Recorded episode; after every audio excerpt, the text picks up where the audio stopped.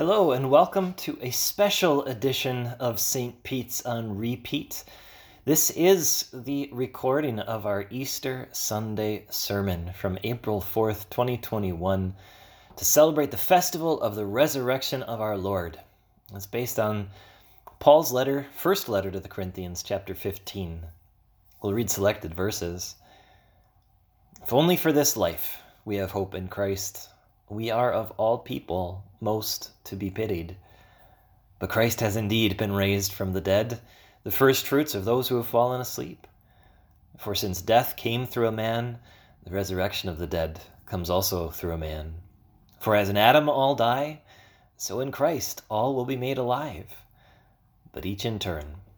Christ the first fruits, then when he comes, those who belong to him. Then the end will come when he hands over the kingdom to God the Father after he has destroyed all dominion, authority, and power. For he must reign until he has put all his enemies under his feet. The last enemy to be destroyed is death. This is the word of our Lord. Dear brothers and sisters in Christ, I'll be honest, I wasn't sure what worship was going to look like this morning. A month ago, there was hope that we might be in step three of our province's path forward. Maybe there'd be fewer restrictions. Maybe we could all be together in one service instead of two.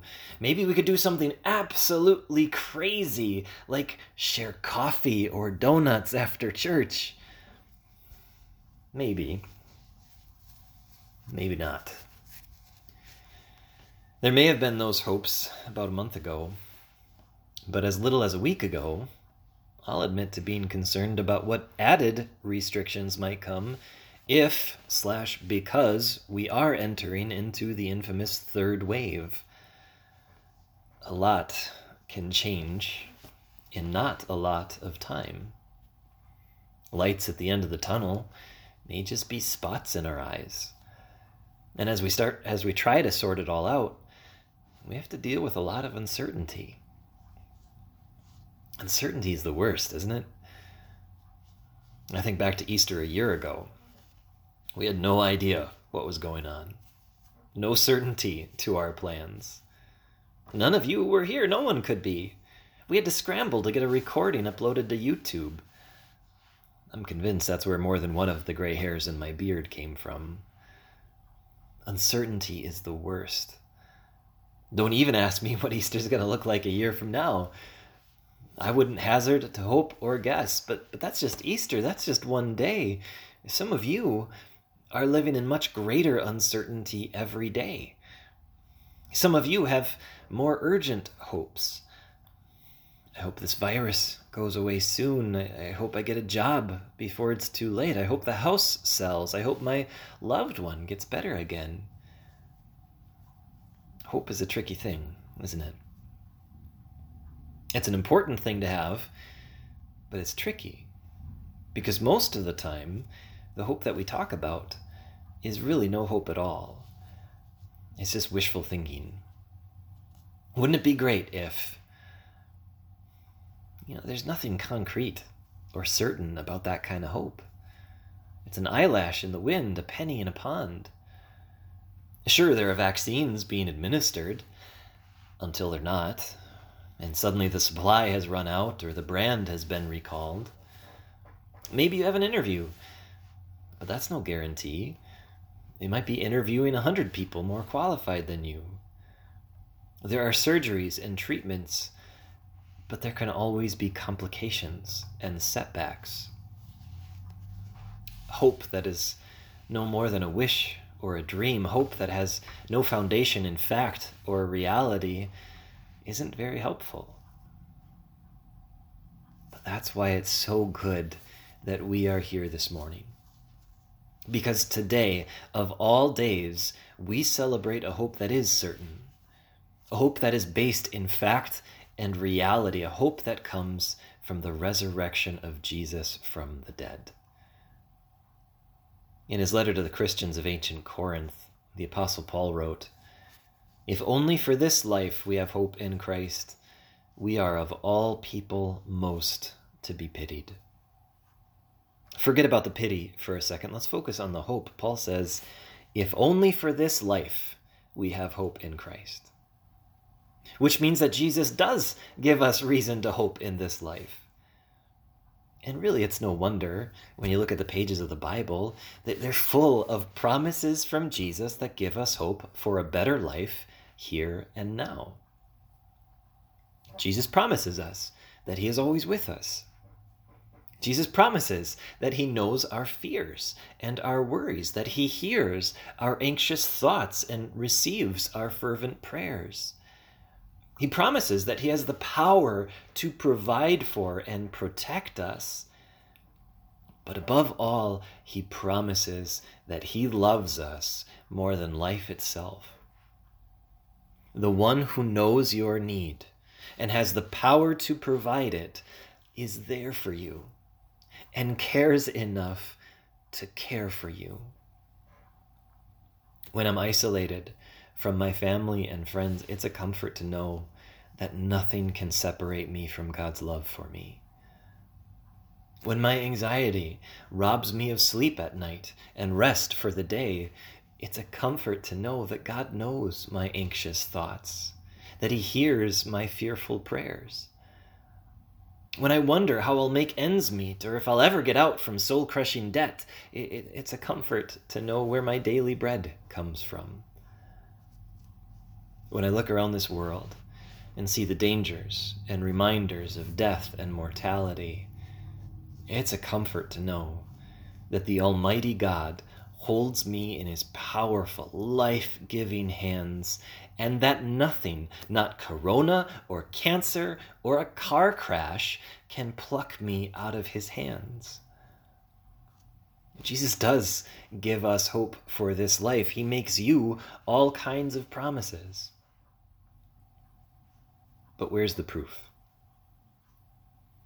I said before that hope is nothing more that hope that is nothing more than wishful thinking isn't very helpful.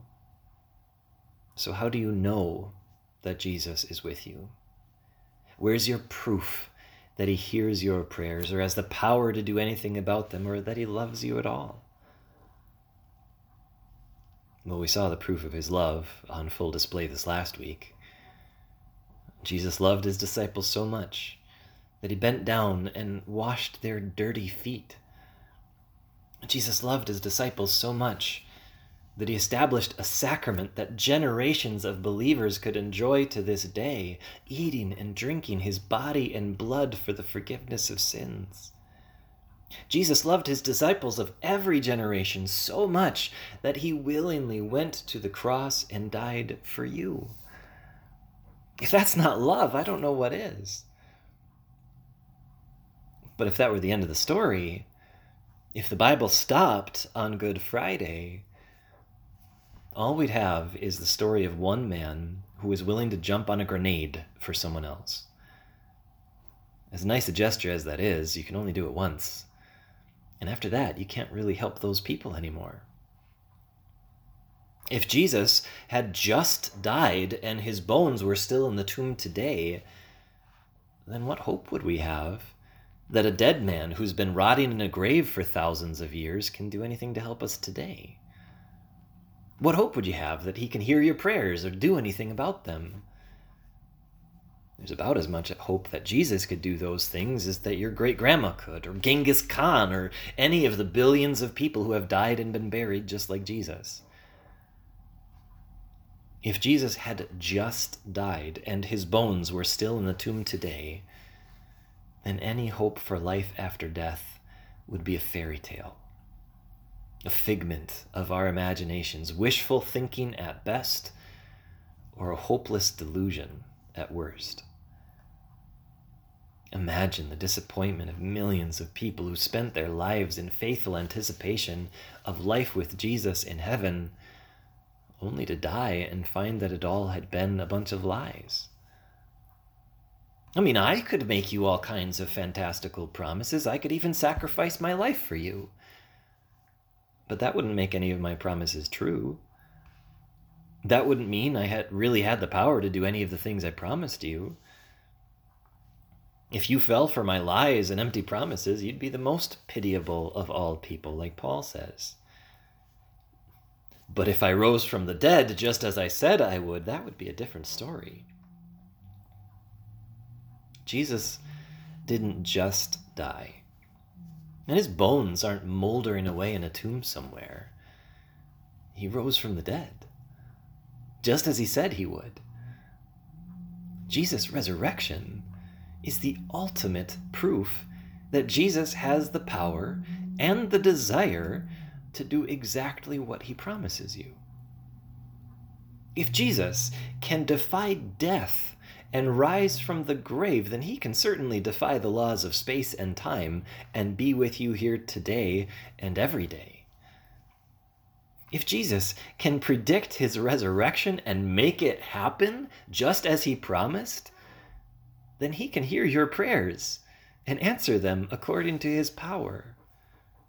If Jesus has the power to put life back into his own crucified body that had been dead for three days, then he certainly has the power to help and heal you too. But that's not all. That's not all that Jesus promises. We heard it in Paul's letter to the Corinthians. But Christ has indeed been raised from the dead, the firstfruits of those who have fallen asleep. See, Jesus doesn't just give you hope for this life, He gives you hope for eternal life. Through his crucifixion and death, he promises that your sins are forgiven. There's no more condemnation. There's no more fear of judgment. He's been judged for you, and you've been declared innocent in his blood. Through his crucifixion and death, he promises that your sins are forgiven. Through his resurrection and life, he promises that you will join him in heaven.